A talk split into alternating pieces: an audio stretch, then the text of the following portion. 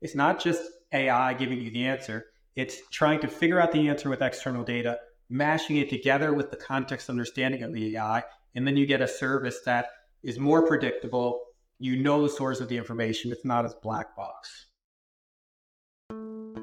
Global companies face unprecedented risks and challenges in today's economy. To mitigate these legal and economic risks, companies are rapidly embracing and elevating the importance of robust ethics and compliance programs to promote positive corporate citizenship. On corruption, crime, and compliance, you'll hear from industry leaders and insiders about how to create effective ethics and compliance programs that will mitigate risks and maximize financial performance. Here's your host, Michael Volkov. Well, hello, everyone. I'm really happy to have Christian Focacci with me today. Christian and I go way back. Actually, met when Christian was at Steele before its acquisition by Diligent. And what's interesting is Christian is really a leader in data information and just started a new company that's really exciting. DiligenAI is the service that they provide. And I'm really uh, interested to hear his views today and hear what he's up to. But Christian, welcome, and thanks for taking time to you know visit with us today about sort of what I would call the new AI hot topic. But it's great to see you again. You too. So, Christian, you have this new company, DiligenAI. But before we get to that, you were listening to our last podcast, which we did years ago, and you said that, believe it or not, we actually discussed something that happened you know, you made a prediction or we discussed what the trends were going to be. Tell us about our moment of brilliance together. Yeah. So I listened to our first podcast just to make sure that I wasn't going to say too much of the same boring stuff. And right. about five minutes left, you asked, what do we think for the next five years of AI? My prediction was things are moving really fast. You have to pay attention. It's always changing. And then I said about a week ago, there was even a new language model came out called GPT-3. It's exciting and it summarizes text and it works by predicting the next token and, and sentences. They gave a fairly good description of it at the time because I, you know, it was only a week out. And sure enough, not five years later, but three years later, we're here and AI, right? It was, it was popular then, and now it's just blowing out wow. GPT. Unbelievable. But let's take a step back because it's every and I've written about this as well. Compliance, everything you read nowadays, it's talking about AI risks, generative AI, language, you know. And I'm really glad to have you on because I feel like there's this almost sense of raising risks that may not be present and that people are overreacting. And I think what we're losing is what is actually the business purpose or how these new tools and technology can be used in a way that is going to make us all much more productive and more successful. And I also, my other just soapbox on this is that it really depends upon how you're using the new technology. If it's a part of a product that you sell, which is, okay, I value homes like Zillow did and got in trouble with, and I use this technology to do that, but that's my service. That's what I provide. But if I use it in a process for my business that results in a different widget, that I'm selling something different, that's a different risk that we have. That's what my point is, is that we can't just overreact to these headlines without understanding what's the business use, what's the risk for your business, and what are the upsides and the potential downsides. But take us sort of where you see the industry right now, and we'll get to your company and the exciting stuff you're doing, but where do you see all of this? And it's almost like you have to have a cup of coffee to stay up with all this stuff. Like I said, three years ago, it moves really fast, and it's, moving even faster now. But you're you hit the nail on the head, right? The way to think about AI and all of these things and technology as a whole is they're tools. They shouldn't be as polarizing as they actually are.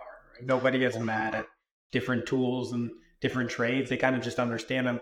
I think maybe the reason for that in our world is they're tougher to understand, or it's people don't understand the technology. So there's like a natural fear of certain things. But it's a tool that we can use and leverage.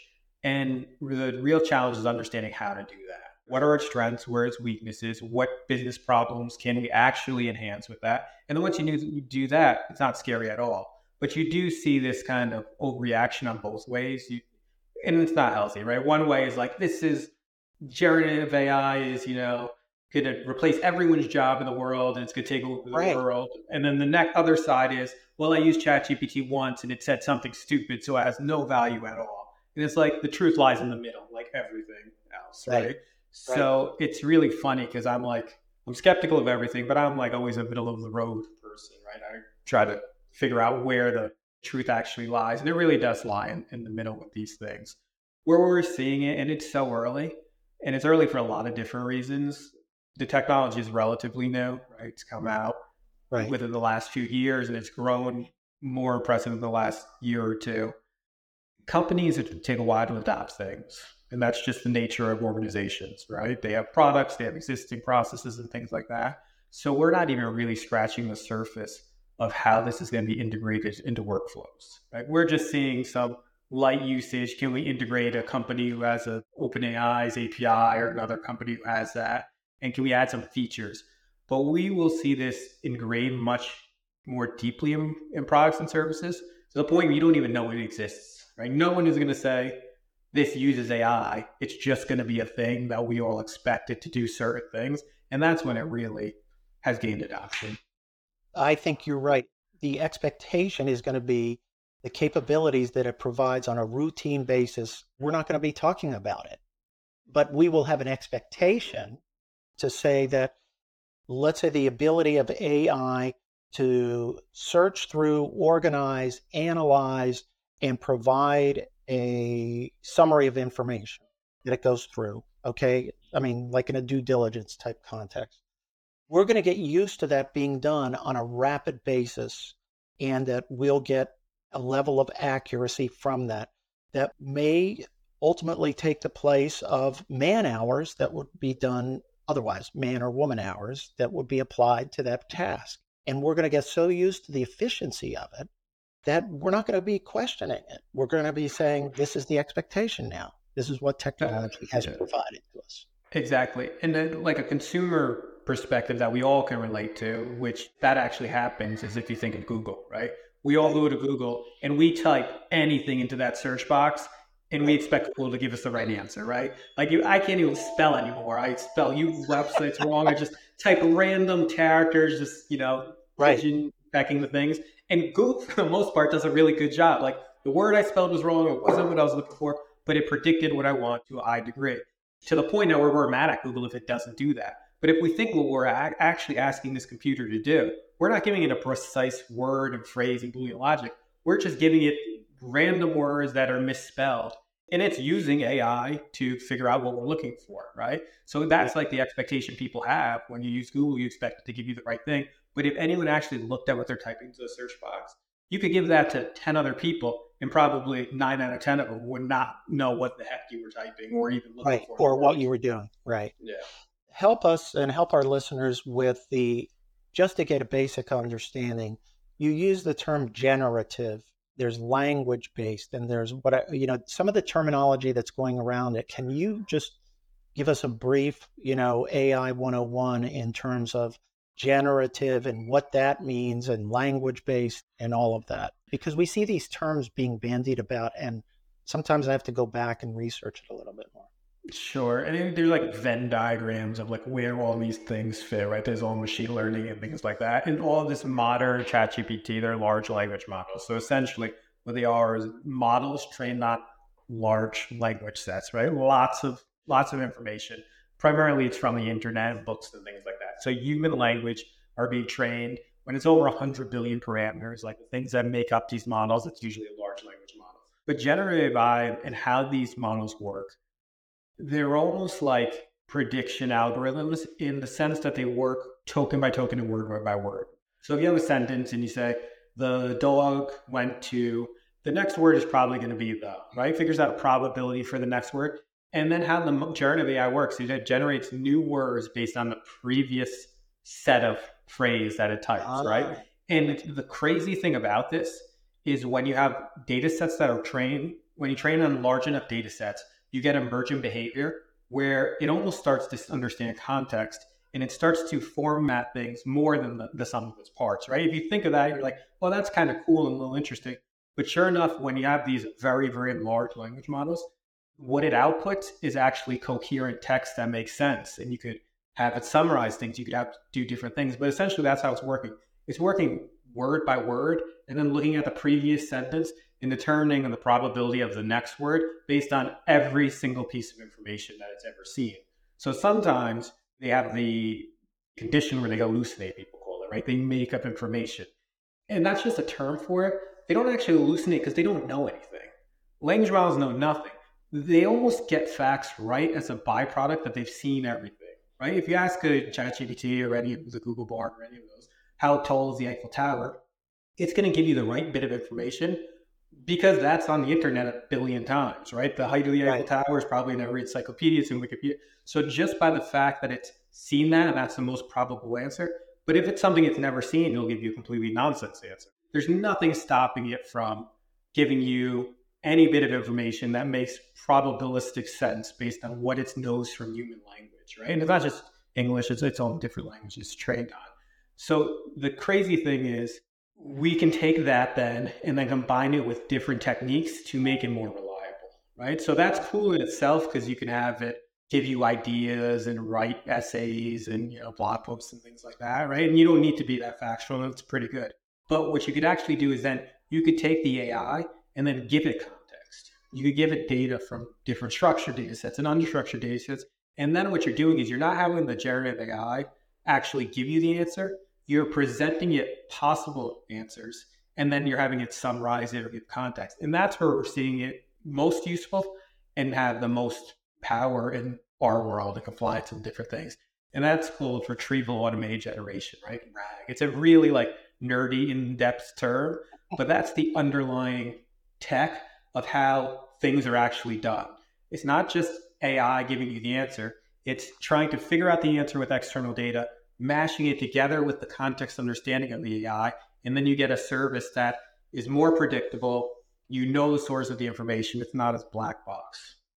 So the immediate application, and this sort of goes to what your current activities are and your current business. But when I look at compliance programs and I look at trying to know information about our business and who we interact with and what people are doing and who these people are.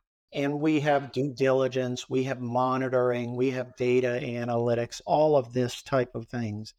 How does this technology play into all those processes within a company? And we also hear, you know, holistic risk. Now companies have to know about everything that, that is going on outside of them. And how do we bring all that in?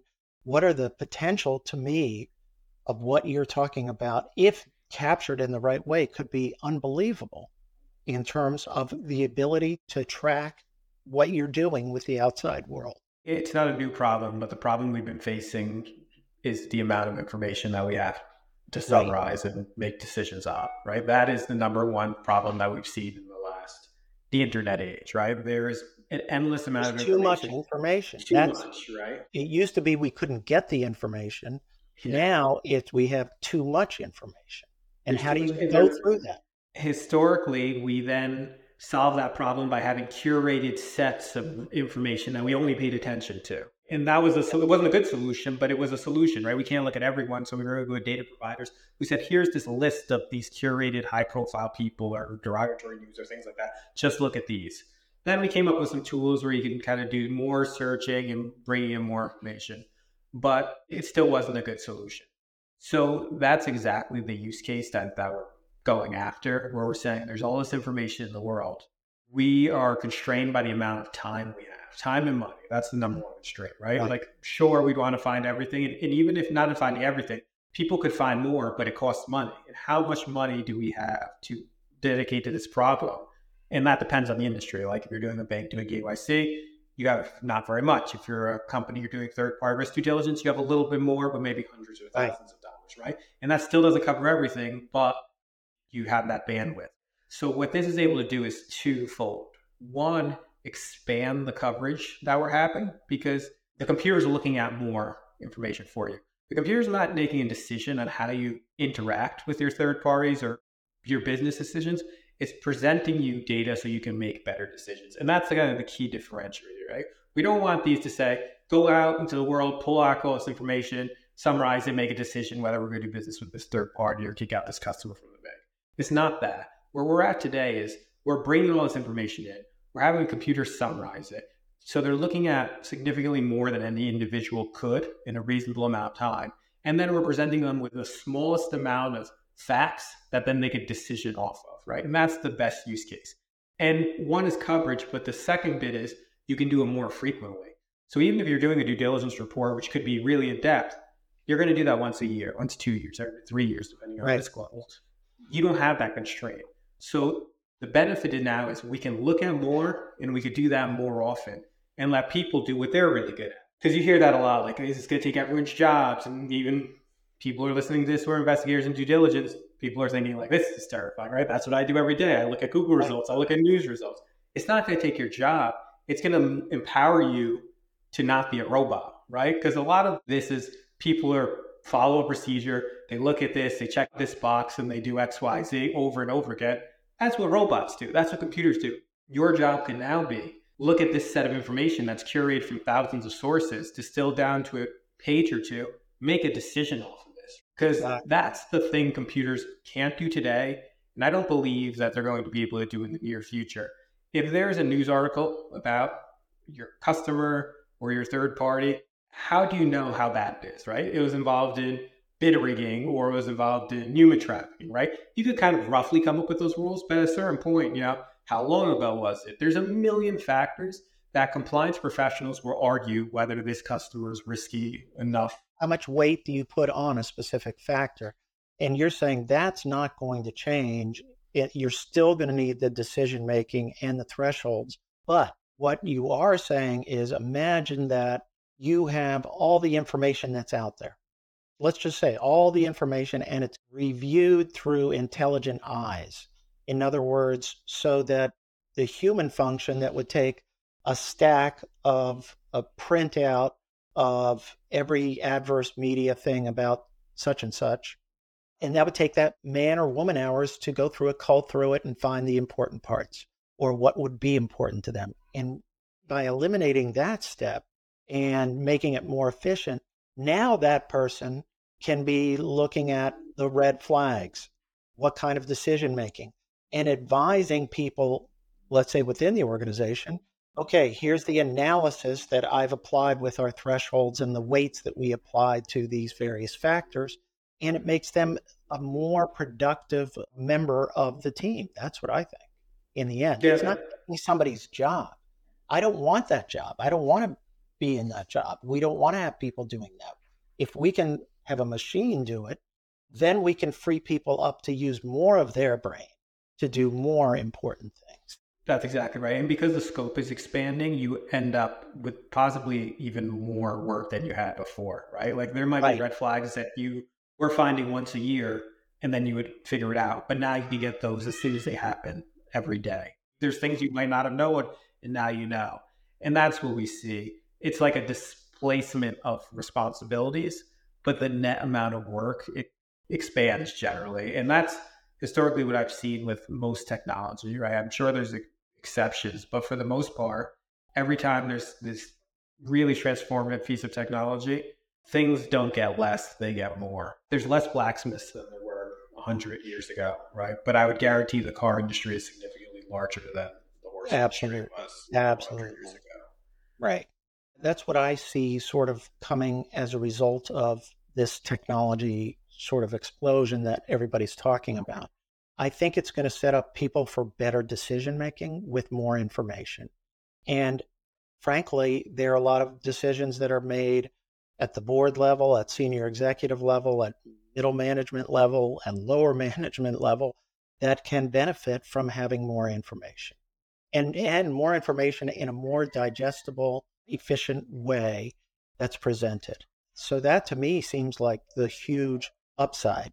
But I have to ask you, tell us a little bit more about what your product is doing, DiligenAI and Threat.Digital, and it's taking off. And that's how we reconnected. Was I saw it's taking off, and I was really excited to see you associated with this new venture. So tell us what's going on with that. Yeah, it has been very exciting. The, the early stages of companies are always kind of the most energizing of working on products right. and things like that. So now I spent my whole professional career. I started working for large banks, doing investigations and due diligence, and then running my last company, which is a data company, was figuring out ways to identify risk. Right at the end of the day, I want to identify from information that's available risk in third parties, counterparties, customers, if it's financial institutions or things like that. And that's still the focus. We're still using machine learning. The difference now is the large language model transformer architecture that everyone is hot about, right? ChatGPT and all these kinds of things. It's tough to appreciate how much better it is than this old generation of AI machine learning unless you are really involved in the world, right? You see the hype and things like that, but we're able to do things we were never able to do before. And the easiest way to put it is that previously the models had to be so specific to a job that you were going to do right? If I wanted to have a computer make a decision, it can do this one thing that I trained it to do, right? I can look at a news article and tell me if it's relevant to money laundering or not. And it was okay with that. But it, that's the only thing it could do. It's very narrowly focused. Now they're much more general, models, and they have much more capability with understanding context throughout unstructured text. And that's what they're the best at. They're language models, they're focused on human text. So when you see like AI and everything, if it's not really involving unstructured text analysis, you probably are just using AI as like the hype around it. This is where their sweet spot is.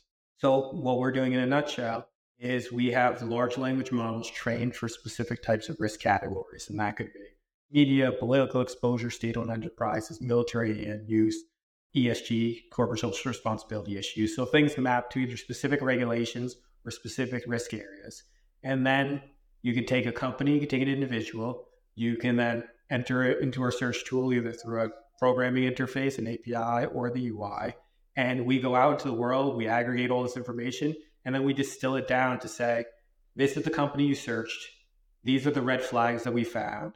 This is cited back to the source we found it, right? So we use AI in it, but there's no black box to know why didn't the computer pick this or that? It says this person or this company did XYZ here's the source of that information and why it's relevant, right? And that's really important for working with AI in a regulated capacity. You can't have it making decisions and do things you don't understand, right? Or uncited sources. Or because it hallucinates, right? It's a real yeah. problem where it will make up links, right? There's even the case not that long ago where the attorney submitted right, briefs right. and it was cited URLs that were not real, right? right? sources. So everything in this is citable to a specific source that's an actual document in the world. And it's real time, right? That's the other problem with language models. If you don't supplement it with external information, language models are static. They're trained to a certain point in time. So the newest ones that um, the market are like 20, 23, but that's still, you know, a year old. So it's real time. You can cite it. The reception has been incredible and less about the AI bit. It's completely a large language model product, but nobody cares about that because my customers are compliance officers or investigators. Right. They care about the problem it solves. So it's good for me because like we have these podcasts that people want to hear about the AI, but at the end of the day, it's a very traditional solving their problem, and it just so happens to be have a language model and AI at its core.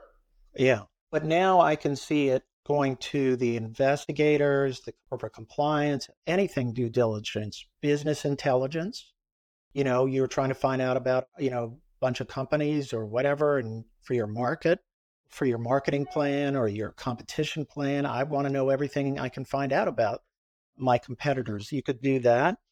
But then I see this as sort of growing into this model and this platform or this foundation growing into being more efficient than you know other functions that go along with third party risk management that's what I'm saying. In other words, for example, monitoring.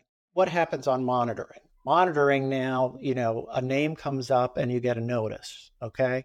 And you don't know that it's really that relevant to you or not, but it comes up as a monitoring notice.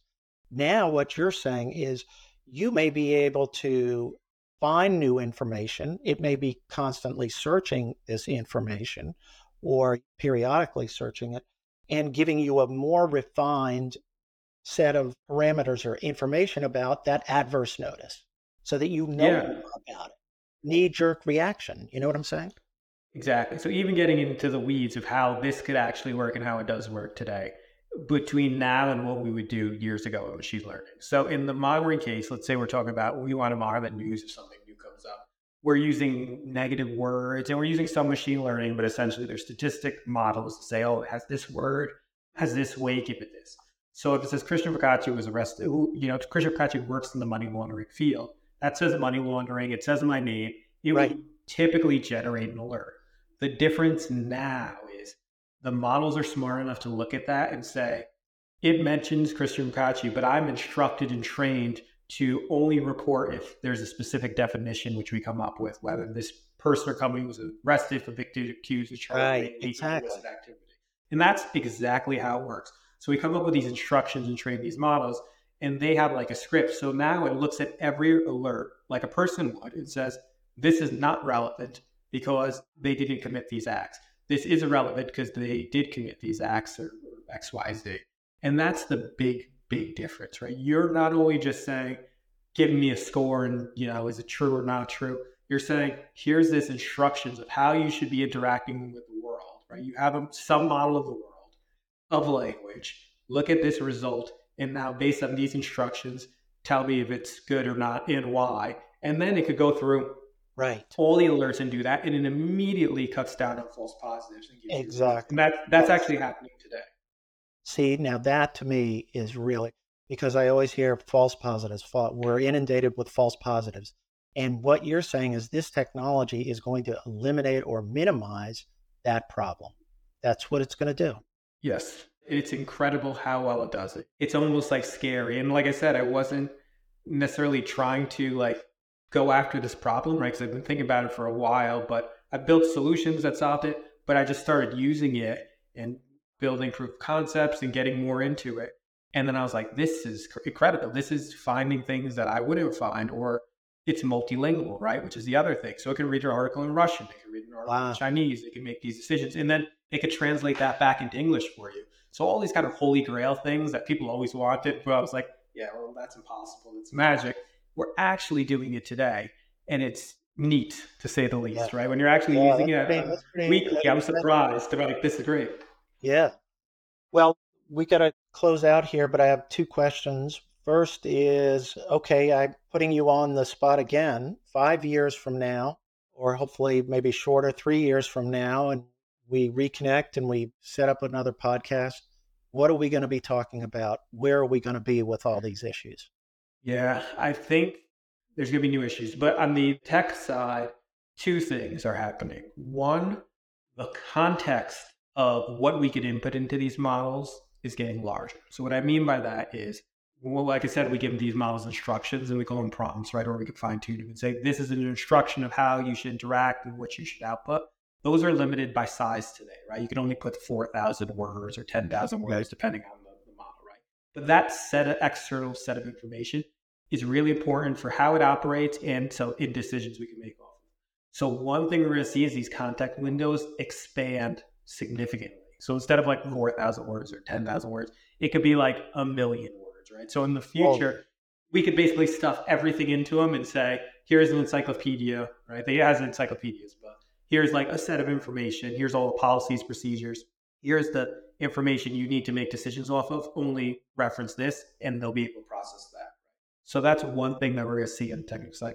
The other thing we're going to see is open source models. So again, again, kind of nerdy, right? Most of the, the leading models today are controlled by corporations. Right. OpenAI, Anthropic, Cohere, right? There's a handful of large corporations.